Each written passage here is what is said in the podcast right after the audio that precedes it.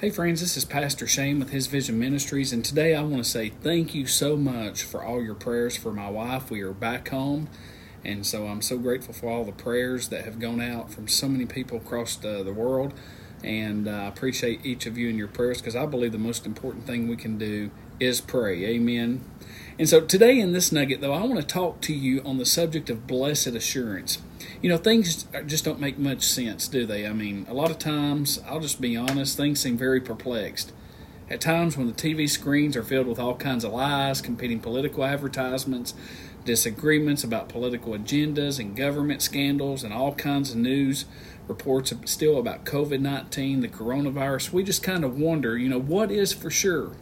You know, one thing that blows my mind is how many people fall victim to the world's message, though, of prosperity. So many things that are just not true, they're not truthful. And so, one question I've been asked over and over as a pastor is if God is real, then why does He allow bad things to happen? You know, why is it that bad things happen to good people? And the question out there is why?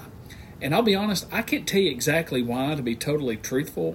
What I do know is as though that everything that does happen does sift through God's hand, and I believe is a part of God's will because God is still in control. And another thing I do know is that this world offers absolutely no assurance, but the Bible sure does.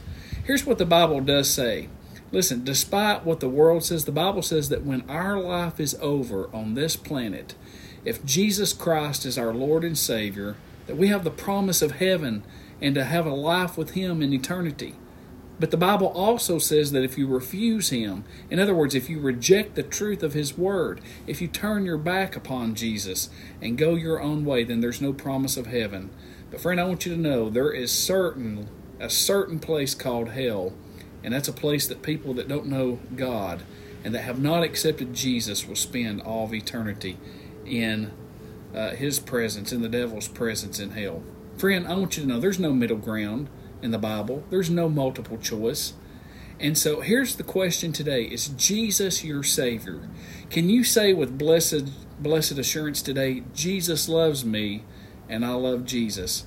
Let me leave in this nugget a verse for you to ponder on today. I love this verse. It's Hebrews chapter 10, verse 22.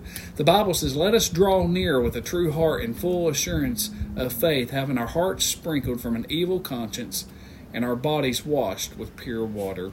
Thank you again so much for joining. Have a blessed day and stay safe. God bless.